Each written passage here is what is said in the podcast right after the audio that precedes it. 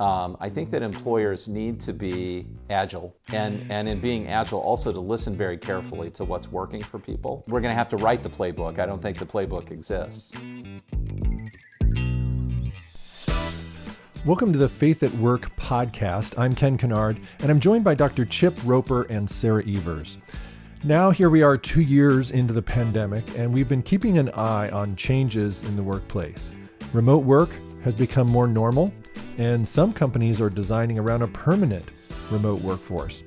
And we wondered how is this affecting the relationships between employers and employees? And what are the implications of this for productivity, innovation, and company culture?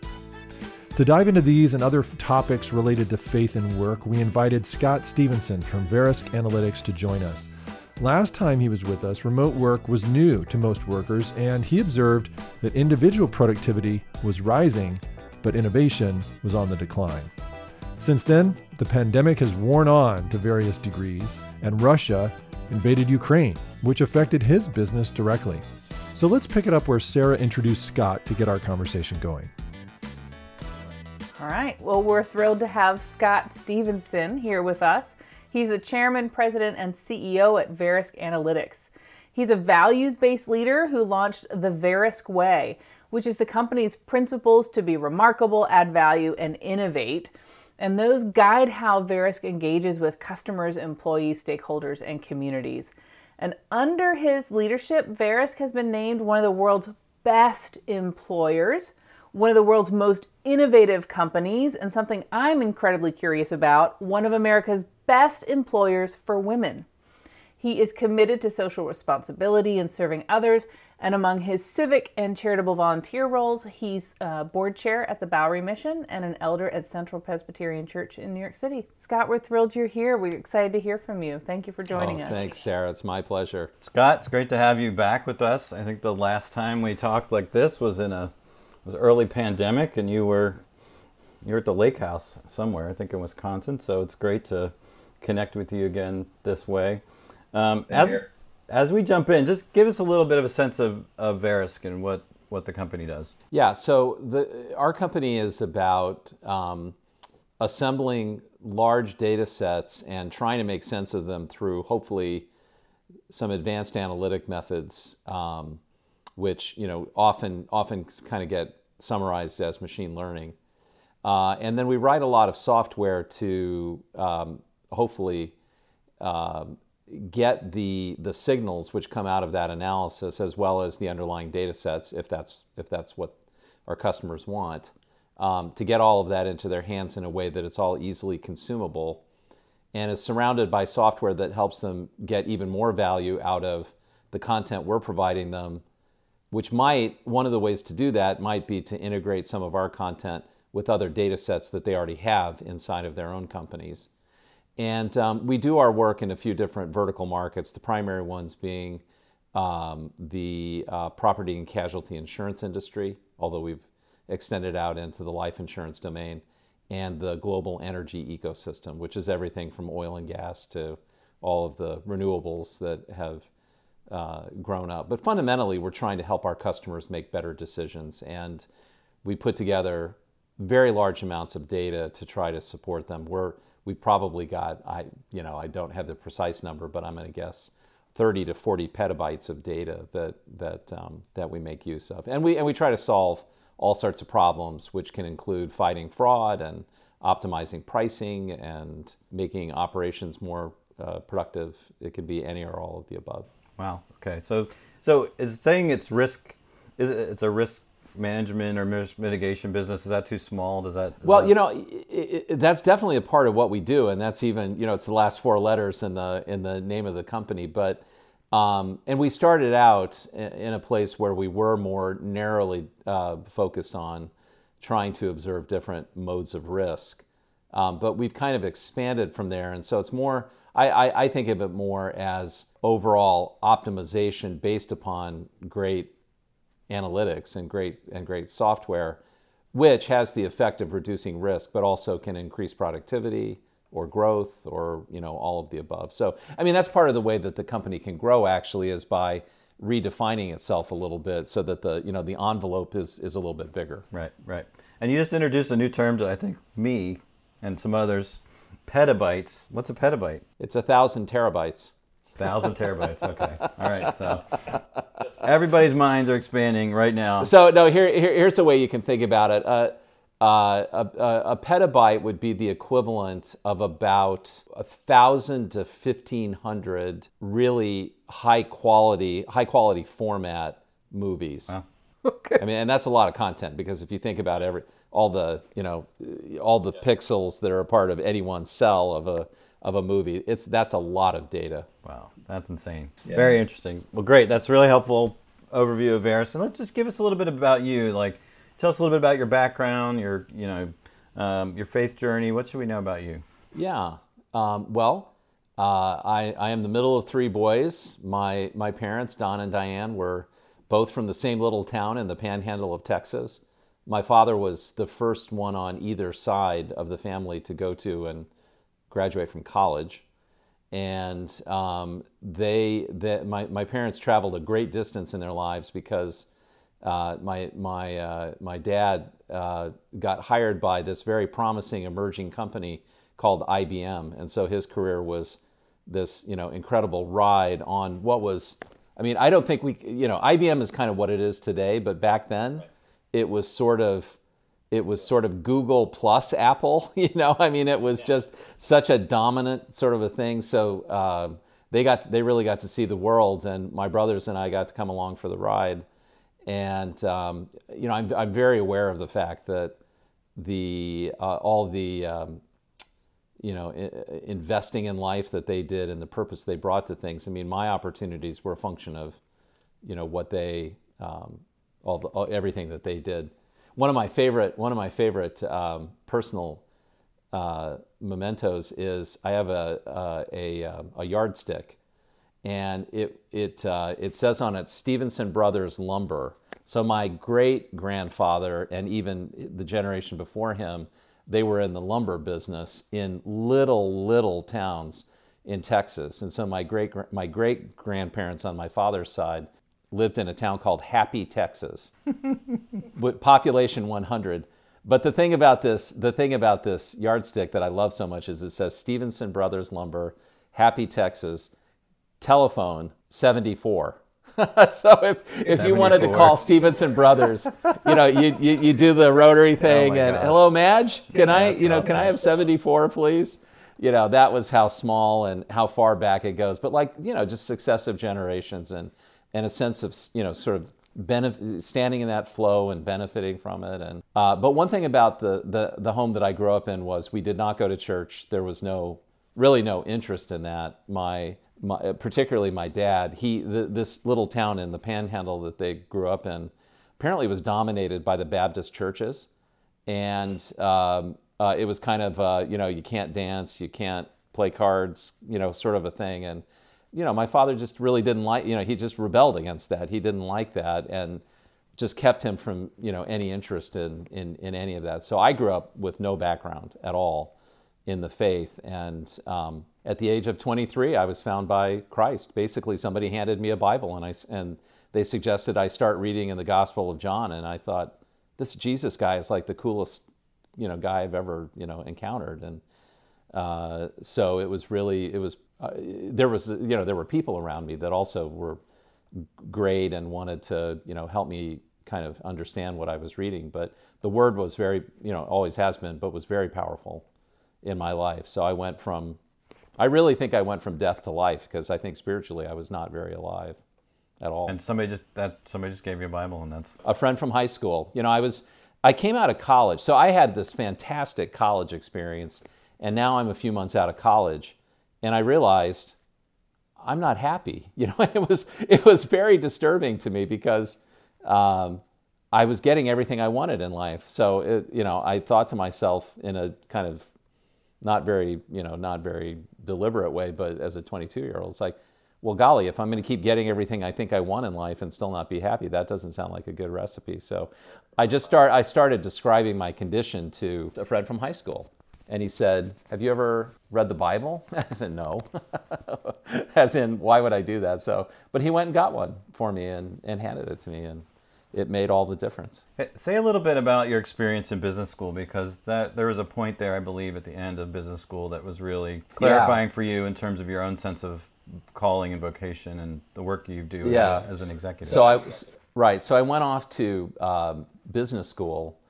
I was about it was about six months after I had made you know I prayed a prayer of commitment uh, to Christ, but I was just this you know wet cement, brand new uh, Christian, and the uh, the the fellowship group. Uh, uh, so I went to Harvard to get an MBA, and I mention that only to say, say that the structure of the graduate school fellowship was principally all of all of the graduate students from all of the graduate schools so medicine and architecture and law et cetera.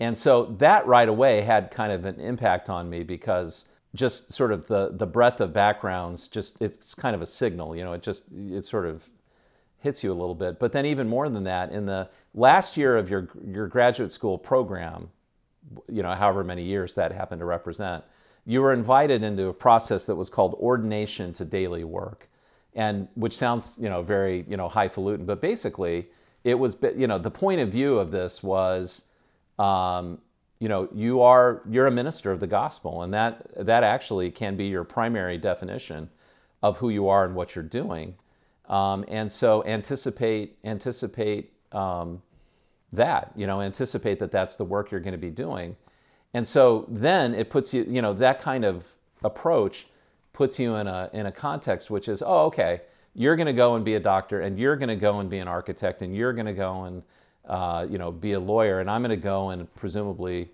be in the business world. Um, but the, you know while that's what we do the the real definition of our vocation is that we're all ministers of the gospel just applying it in different and, and by the way and and and that that really counts in addition to others who are going to seminary and getting seminary degrees it's like don't don't exclude yourself you know from from this host of people that are can be uh, ministers of the of the gospel. So we literally wrote a paper and the paper was kind of a, going in plan you know basically of how will you what's your thought about how to have this vocation on behalf of the the you know the gospel. And you'll also be you know working professionally however you're going to work and it wa- I you know I fed off that my entire adult life basically just in the sense that the the ment- you know kind of the mental map for me is okay I happen to be in the marketplace you know the primary sort is I'm a minister of the gospel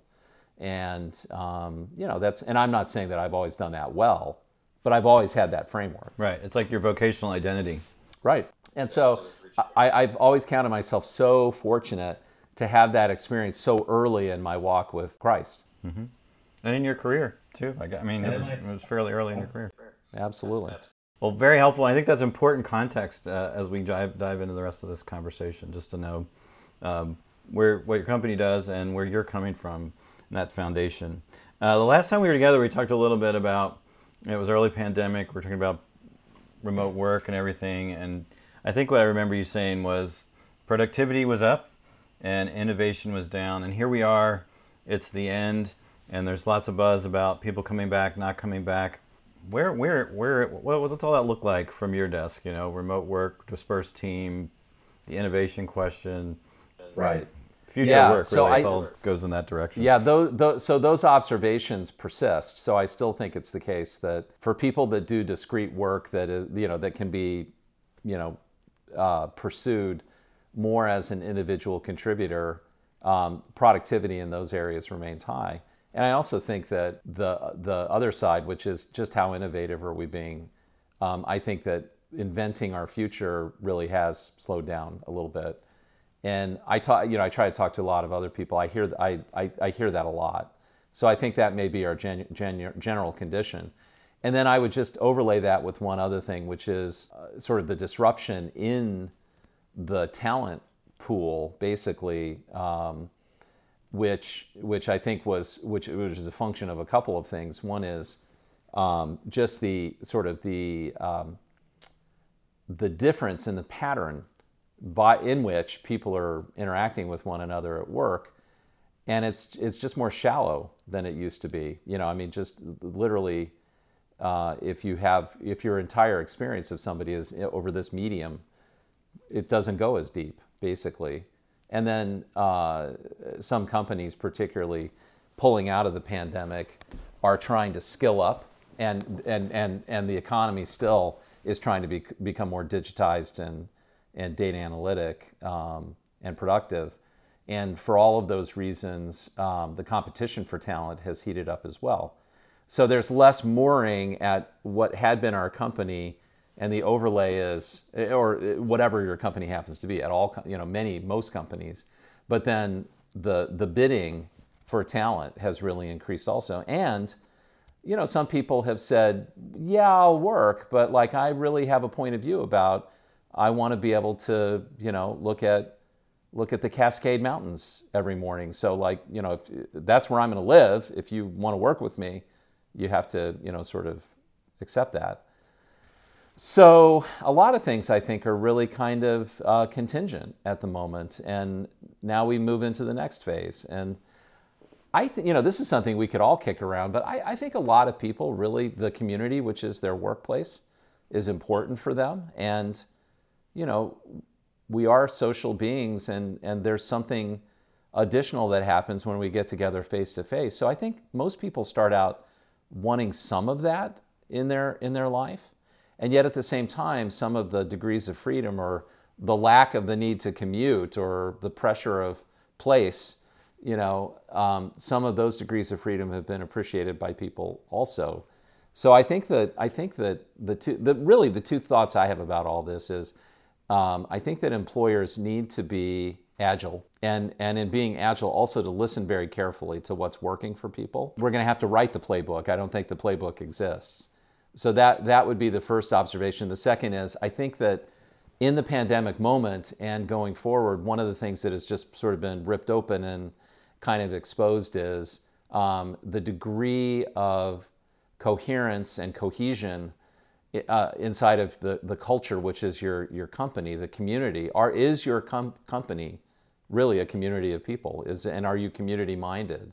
And, um, uh, you know, if you don't have that, I think you've felt it, and I think you're going to continue to feel it, actually.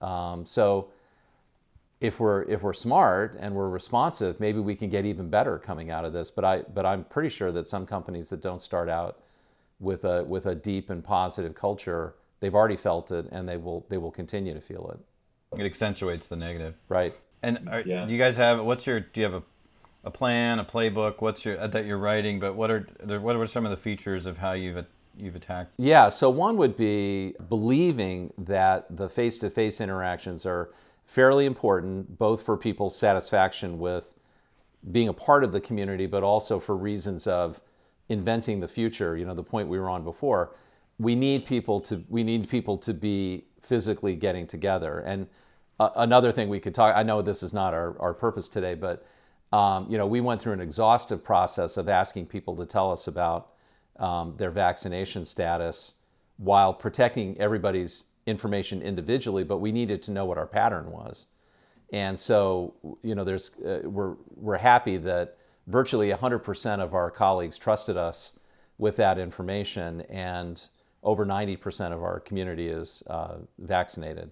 So you can have a pretty high degree of confidence when you walk into the office that you're you're in a fairly safe environment. And you know, we make testing available and you know, right. et, et, cetera. But but but the point I was going to uh, make here is if if you have a five person team, I mean, just to make it silly and simple, and one of them comes in on Monday and one of the a different one on Tuesday. Like you've gotten no benefit out of people coming into the office.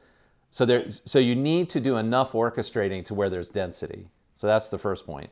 And the second part of our approach is we're trying to we're trying to push kind of the design of all that and the decision rights as far out into the organization as we can to the front line, you know, team leader of six people. You tell us what you think is the right pattern and norm for your you, you know your group and we need to make sure there's enough consistency so that you know people on team a say well like you know my you know my leader has said we're going to be in here four days a week but my friend who just works you know one floor below me his team only is coming in one day a week or two. Like, is that fair? You know, how does that work?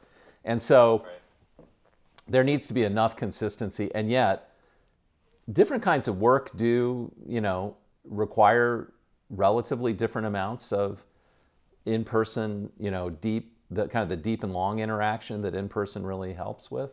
So we do want there to be room for customization and uh, difference, but not so much that it doesn't feel like there's coherence across the company. So that's kind of how we're, you know, going into it basically. There's a lot there, you know, just it's a very much a TBD, it sounds like, to be determined in, in many ways and playing out. Um, For sure. We could just talk about that the whole time, but we've got some other things I'd like like to talk about. This there's a war in Europe, and um, it's not the kind of contingency that you help your clients prepare for. I, I, understand in some cases anyway, and but how how do you respond to these types of things, you know, both personally as a lead and as a leader? You know, it's I don't know if we call this a black swan or not. It's been coming probably for a while, but how do you react yeah. to it and how do you lead through it? Well, personally, it's, you know, first of all, it's a humani- humanitarian tragedy, crisis, and, you know, 3 million refugees. And, um, and, I, and I can actually tell you a couple stories related to all that. And by the way, the humanitarian crisis goes in both directions. There are, there are two combatants in, you know, in, in this, and one is the aggressor for sure. But you know, I can share a story on that. So, you know, I, I, uh, it's a tragedy. You know, as a as a you know human being, I deplore it, and um, it's a little bit scary because the aggressor has how many thousands of nuclear weapons? You know, if they, I mean, like when and when might they pull one or two of those out of inventory, and you know, what, under what circumstances? So it feels like a very fraught moment um, for all of those reasons. Um, uh, I, I think that part of what has been demonstrated has been uh, uh, a deep coordination among the, uh, uh, you know, sort of the coalition of the willing nations to try to organize to provide, res, uh, you know, resources but also actually to you know to resist you know to as a as a collective. Um, I think it demonstrates the importance of, of multilateral agreements in the world, and you know the United States was kind of over the you know in the prior administration was actually showing relatively little interest in multilateral agreements, and uh, you know I thought then and I think now that that's you know uh, not not the best way, not the best thing. So anyway, so those are some thoughts about the about the uh, you know the conflict. Not something not something um, as as a you know as a single event that would have been high in our you know planning ex, you know planning processes. But you do have to generally be aware of the ability of you know for things to be disrupted. You know, like a pandemic, right? Right. for example. Um, and so I think it I think it teaches us, you know, once again that we have to um, we have to be agile and we ha- and we have to know what's core and then how do you keep core going even when things get disrupted. And so now just uh, just two quick stories um, from within our own experience. So at the at the outbreak of the conflict, we had seven people in Ukraine and the very first, you know, on the very first day of the um, on the very first day of the uh, conflict, our communication to them was, above all else, be safe. What what what do you need to do to be safe, and how can we support you in that? And of those seven people, one of them, who was a single mom, had um, a passport or visa that enabled her to go to Switzerland. So she took her children and um, went. The other six, the other six joined the Ukrainian army. And wow. what was interesting about that to me was um, I've asked, you know, friends who are in Ukraine or connected to Ukraine, is that the, is that the reaction you would have expected necessarily? And the answer is, well, maybe not that strong, you know. For and I, I'm sure there's a lot of reasons, but I think that the resolve of the Ukrainian people has has really caught the attention of the world maybe including the Ukrainians, you know, to a degree. Yeah. So, but the other side of it that I just wanted to speak to is that, you know, there's what governments do to governments, but then there's human beings. So we had 43 people in our Moscow office. And um, basically, we drew the conclusion that that office was not going to remain viable for, for any number of reasons, some related to the sanctions. But we were also worried about our folks because, you know, as, as the folks with us today know, the Russian government has criminalized two things. One is referring to a war or referring to an, an invasion. That's now criminal. And the other thing is a company which stops, you know, unilaterally stops doing business with Russian companies. That also is now criminal, not civil. And so our concern was because, because our company uh, um, has taken the, the view um, that we don't want to continue to do work with these Russian entities, and we don't want to, you know, muzzle ourselves in terms of what, what we call it, basically, what's, you know, what's going on. Our concern was that as we started to do those kinds of things, if our Russian colleagues were still on our payroll, you know, they're not going to come, Russia's not going to come to the United States and arrest me, but they might arrest my colleagues in Moscow. And so we needed to actually take a hard step, which was to dissolve the office so that our folks wouldn't then be lie. And we, we basically essentially gave them a year's worth of compensation and also said if you have the ability to be somewhere else we actually you know we'd be happy to have you as a remote worker hmm. um, and the first wasn't tied to this in other words here's a year's worth of pay and right, right. know that you have this optionality hmm. and so one of the interesting things is having said all of that one of the few countries that has a, just a completely open border with Russia is Kazakhstan. And so we stood up an office in the capital of Kazakhstan and we said to our people in Moscow, if you would like to work there, um, you know, we've, we've, we've got a stand up office. You know, we just popped it up. O- over half of them said that that's what they wanted to do. I mean, so think about it for a minute. They're saying, "I will leave my country so that I can remain a part of you know your your company, and we can all continue to work together." And from the cap from Moscow to the capital of uh, Kazakhstan, which is where we stood up the office, that's a 50-hour drive. So I mean, this is not like just a, this is not like going from Boston to New York. And over half the people in the office said, "I'd like to seriously consider doing that." I mean, think about yourself. It's like, okay, yeah, I'll. Move if we drove for 50 hours from New York, we'd be where? Somewhere on our way to Hawaii, I think. Mm-hmm. middle of Mexico yeah, or know. you know beyond. But yeah. like you know, would we be would we be willing to do that? you know, but so, so, so this anyway, isn't so just my, a news my, headline. I mean, this is a reality that you're dealing with as a firm. This is a reality, right? And yeah. and so my point is, human beings, you know, on both sides, not political leaders, but human beings are being affected on both sides. How does your faith play into? Obviously, I'm assuming you make t- decisions as a team.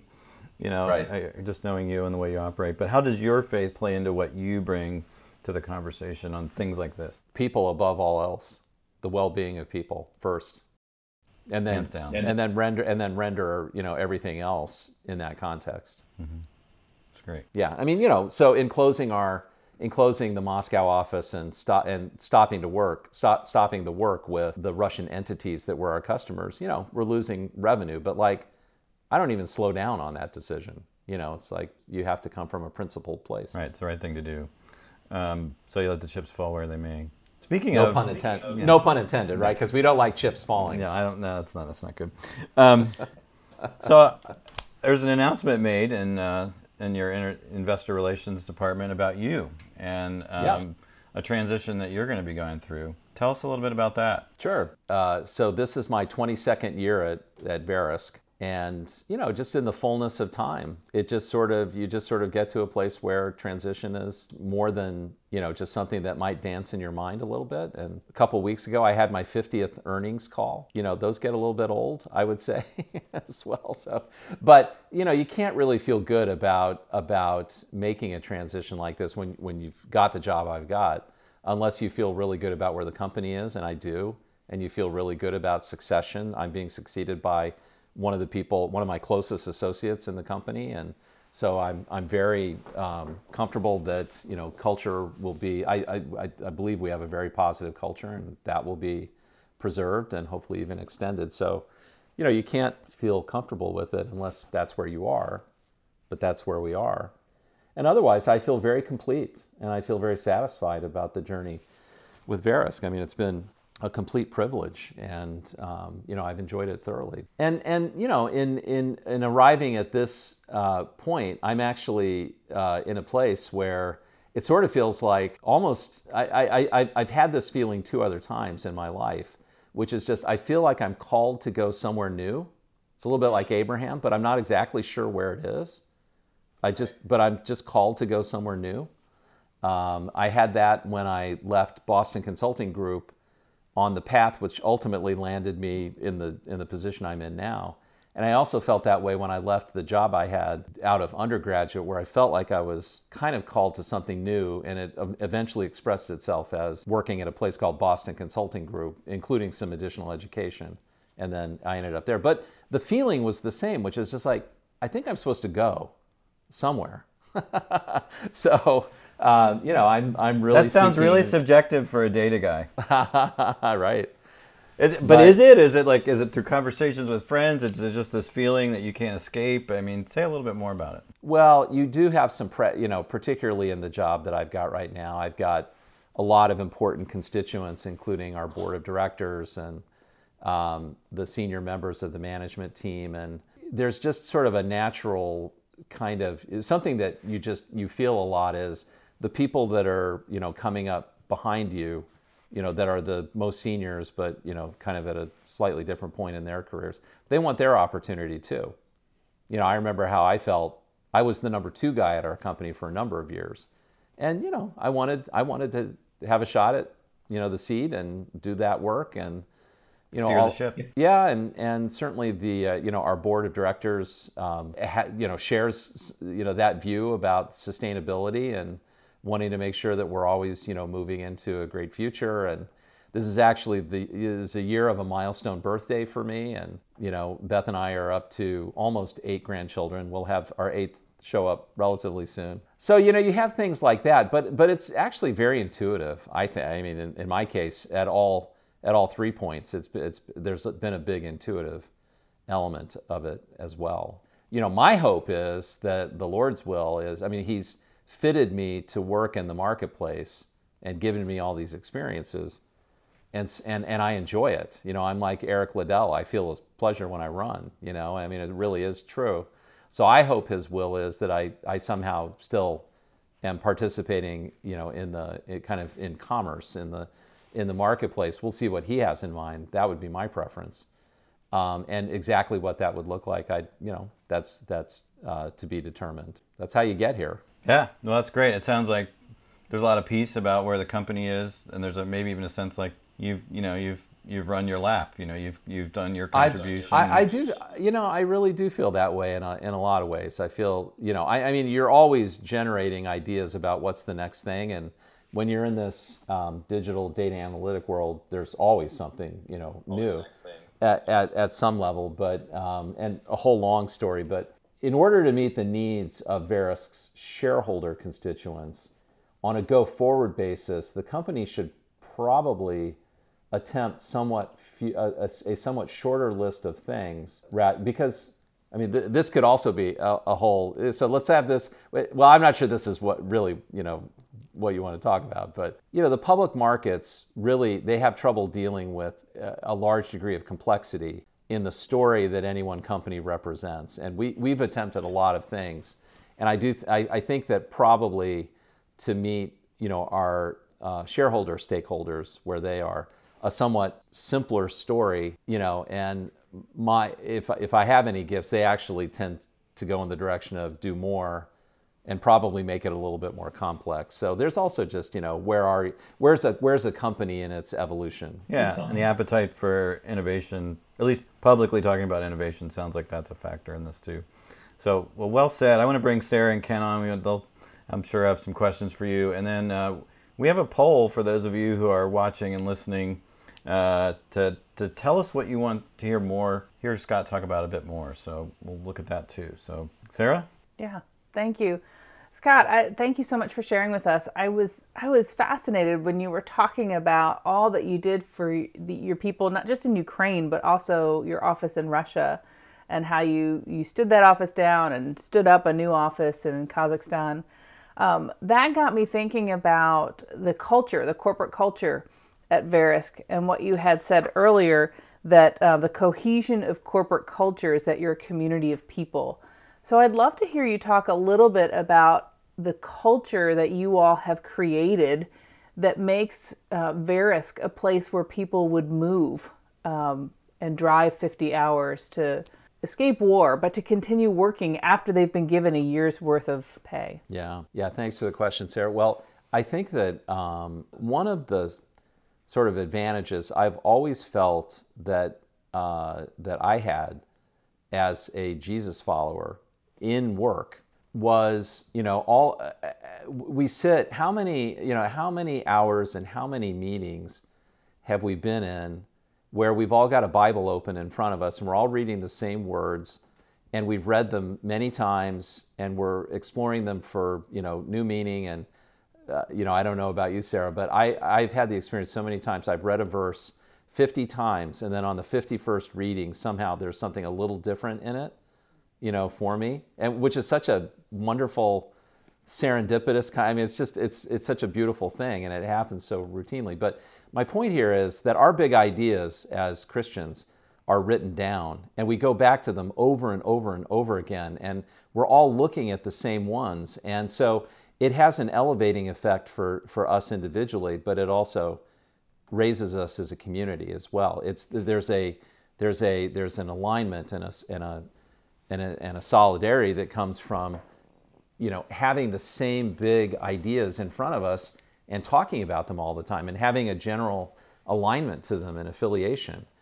So one of the things that i think really matters if you're going to build culture is you actually have to take your big ideas and write them down and then talk about them over and over and over and over again. Um, and you know a, a, a business leader could do worse than to think of themselves as a preacher you know, a preacher of a few core ideas and you, you just, you go back to them over and over and over again. And you were nice enough to reference the Verisk Way, which actually has several ideas in it. It's not just one idea, it's got several ideas in it.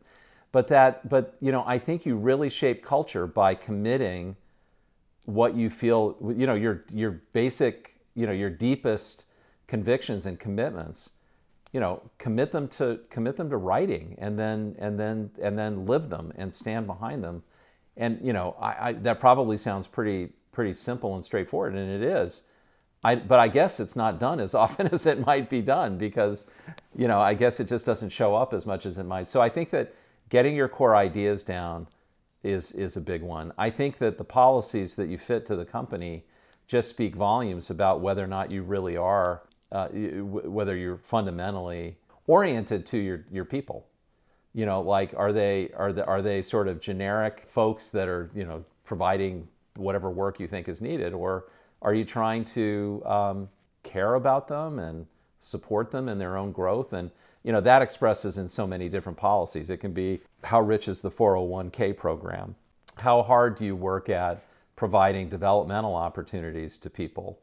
Um, you know, et cetera. You could just you can keep going, but you know, so, some of what you really care about gets seen in in, the, in in these policies, and then, you know, I just think that there's a big role for modeling. You know, the leaders just kind of modeling the you know sort of a, a personhood that embodies the values of, of the organization. And I, you know, I'm, I'm not here to say that I've been perfect at that, but I am aware that people watch their leaders, you know, and so it's kind of like you, you naturally are going to be thinking about what your leaders talk about and you're going to naturally be channeling at least some of you know some of their behaviors. And so i've always felt it was very important the way you know i mean we have got 10000 people in our organization and routinely i probably interact with 100 to 200 of them.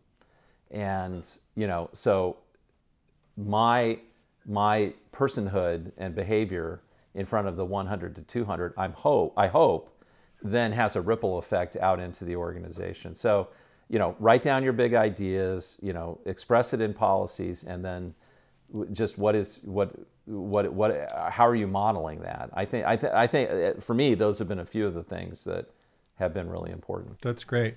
Well, Scott, we're going to go to the poll in just a second, but first I have one question for you. Um, you spent a lot of time analyzing risk. You talked about that. We just went through a pandemic. We're going through this war. Um, and for those of us that aren't in property and casualty or that aren't, you know, making great use of your miles of data, I'm just wondering if there's any lessons learned from the last couple weeks about risk or a response to the unknown that you think would be helpful for us.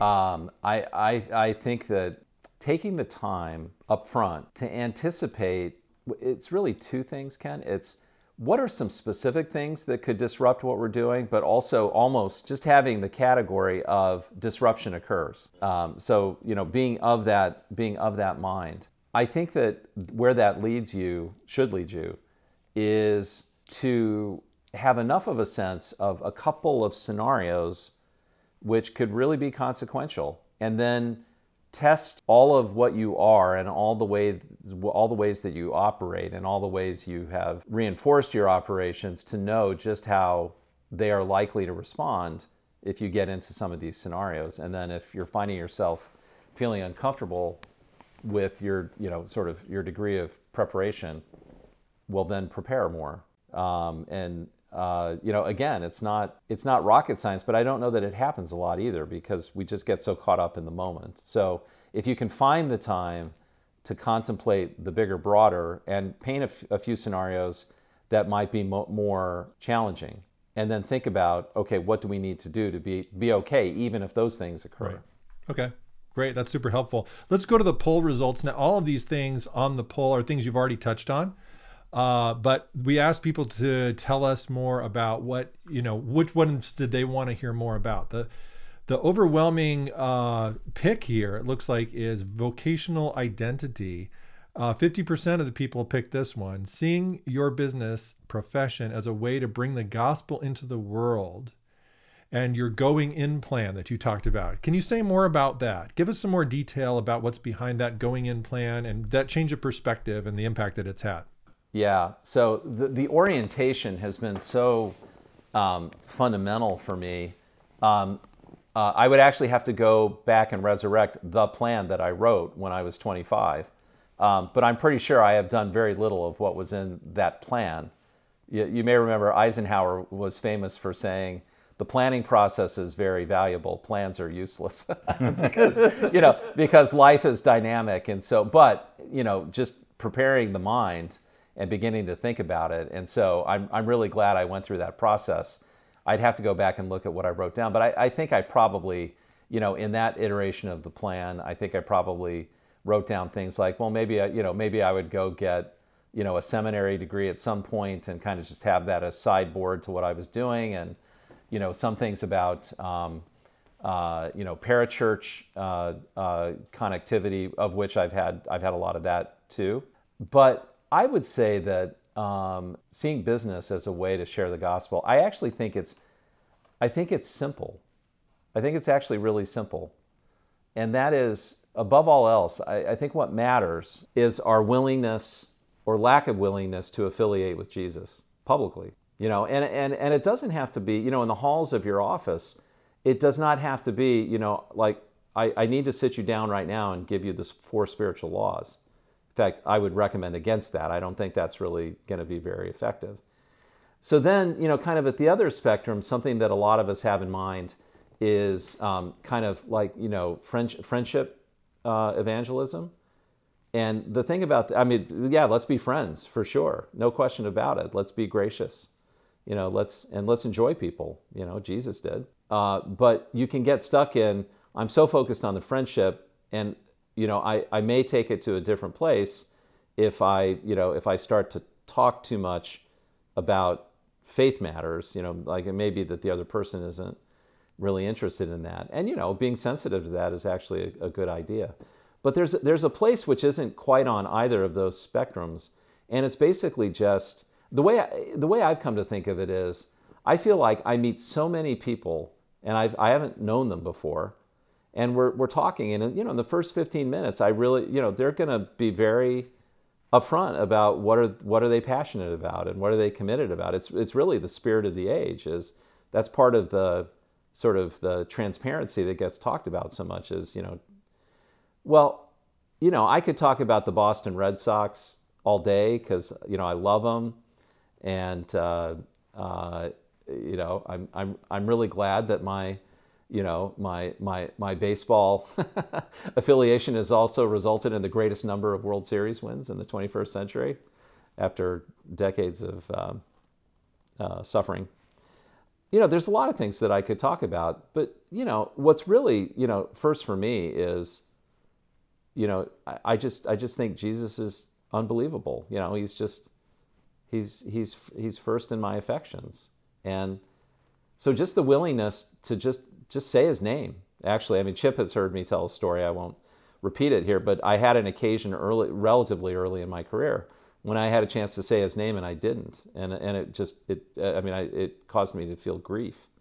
I really learned from that, and so, you know, are there ways that you can and and you know I I don't even use the label Christian anymore, and you know there's another code which is you can sort of talk about I go to church, and then if there's some interest, it's like well maybe you could come with me to church.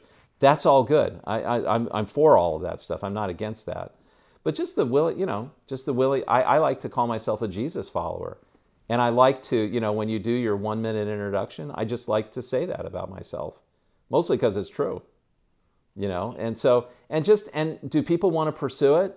Eight out of 10 times? Probably not, you know, but maybe two out of 10. And they may talk about their own spiritual commitments or you, just never know. But it actually can, if you do it, I think, in the proper spirit, it can actually create room for the other person. But the willingness to affiliate with him publicly, I have come to believe is the thing above all else that we have to offer in the marketplace. Just a natural, unaffected, yeah, it's who I am. Great.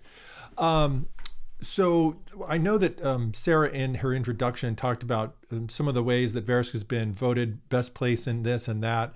One of them was uh, best place, uh, best employers for women. Um, I was curious about that. What what what does that mean? How did you get that? Um, what are your thoughts about that? Yeah. So one of the things about all these lists is somebody found it useful to make a list.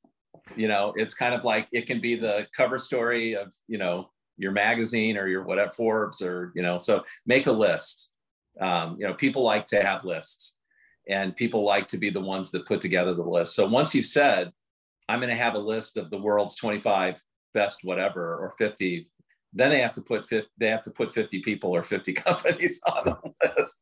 So part of where it comes from is somebody wanted to make a list.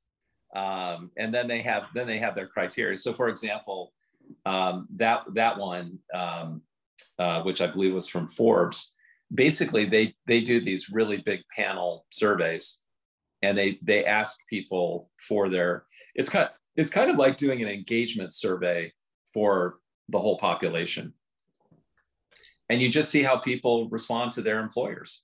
And so somebody, you know, it's it's like a JD Powers quality rating, you know. So on on that one, they just asked lots of people, and the women who who worked at Verisk gave, you know, gave answers which were more positive than the answers that were being given by you know other people. Now you can say underneath that what's going on, you know, but that's that's really where a designation like that comes from. Yeah, any clues about what's going on that they would respond that way? You know, I think it's the um, I think it's the general culture. We get very high marks from our people. We've, you know, Verisk has been named, you know, a great place to work by the Great Place to Work Institute for I think six years in a row now, or seven, or something like that. Um, and so I think it's it's kind of in the water generally. And I would say that the you know the uh, uh, you know the, the women in our community i think sh- share those views kind of equally I, I actually would have to go back and parse the data but i think that i think that across male and female the, the degree of affiliation with the company is about equally high um, so we generally score well when somebody asks the question how do people that work at verisk feel about working at verisk uh, and I think our women as well as our men are, are a reflection of that. I mean, we've tried to be sensitive to some of the issues that maybe are perhaps differentially felt by women. So we were kind of very early in um, the, um, uh, the, the, the movement towards maternity leave. You know, we kind of were exceeding statutory requirements at you know pretty early stages in our journey. So I think that was, you know, there are things like that. But you know, then there's actually we offer paternity leave too. So, you know, how does how does that one uh, shake out? We've been very we've been very alert to uh, so-called returnships. I don't know if you've heard that phrase, but basically um, hmm. people, and it usually is women who were in their careers and then they stepped out often for family reasons and then sort of making special efforts to try to encourage returnship and onboarding in that context and that's been something that we've really we've really cared about it could also honestly ken just be as simple as if you look at the office of the ceo where we are um, we've got a lot of senior women you know and i that probably creates a degree of um, encouragement you know for the women in our organization. And Scott, no doubt, it's I mean it's part of this people first ethos that not just not just that you developed um, theoretically, but you developed because it's that's how you operate. You operate as a leader, and it's part of you know, I think what God has woven into you and your vision. You call it a community, the company as a community, and uh, community. I think if you have that frame, it it goes a long way. Yeah. Well, listen, um, we're hitting up. To, we're running into the hour here, but we want to thank you as, for being with us. And as always, you had just great, uh, great things to share. A lot of passion, a lot of wisdom. Uh, grateful uh, for the for the tenure and impact you've had at Verisk, and excited to hear what's next. Uh, we'll be praying with you yeah. along on that. And uh, I think you know you said some things today that all of us can wrestle with, and I think grab a hold of, and that sense of being ordained or called to our work, whatever it is, uh, that that we're gospel ministers. I think that's I think that's we can all have that. We can all go after that and have that as an anchor for who we are in our work. I think this idea of affiliating with Jesus is so powerful and so simple as we there's, there's takes away all the math you know that we do in our minds. Can I say this? Can I do this? No, I just I'm I'm a follow I'm a I'm a Jesus follower. And I, and I think your advice, just in general, of think you know disruption happens. That's that's that's the way the world is. It's a broken world, and and thinking through what some of those disruptions are and having that I mean it's a it's a kind of wisdom that's advocated in Proverbs just to be aware of danger that's coming and plan accordingly and, and ultimately leave it in God's hands uh, after you've done that, not before. And right, I think right, that's uh, right. so so much here, uh, but we're so we're really grateful for you, grateful to have you with us, and uh, wish you all the best in the next chapter Thanks, as that unfolds. Yeah, thank you so much. I, I just always enjoy our time together. Just wish we had more. Appreciate that, Scott. And thank you, all of you who are listening uh, here on the call. It's great to see many of your faces and good friends, and appreciate you joining in, filling out the poll, and guiding the conversation.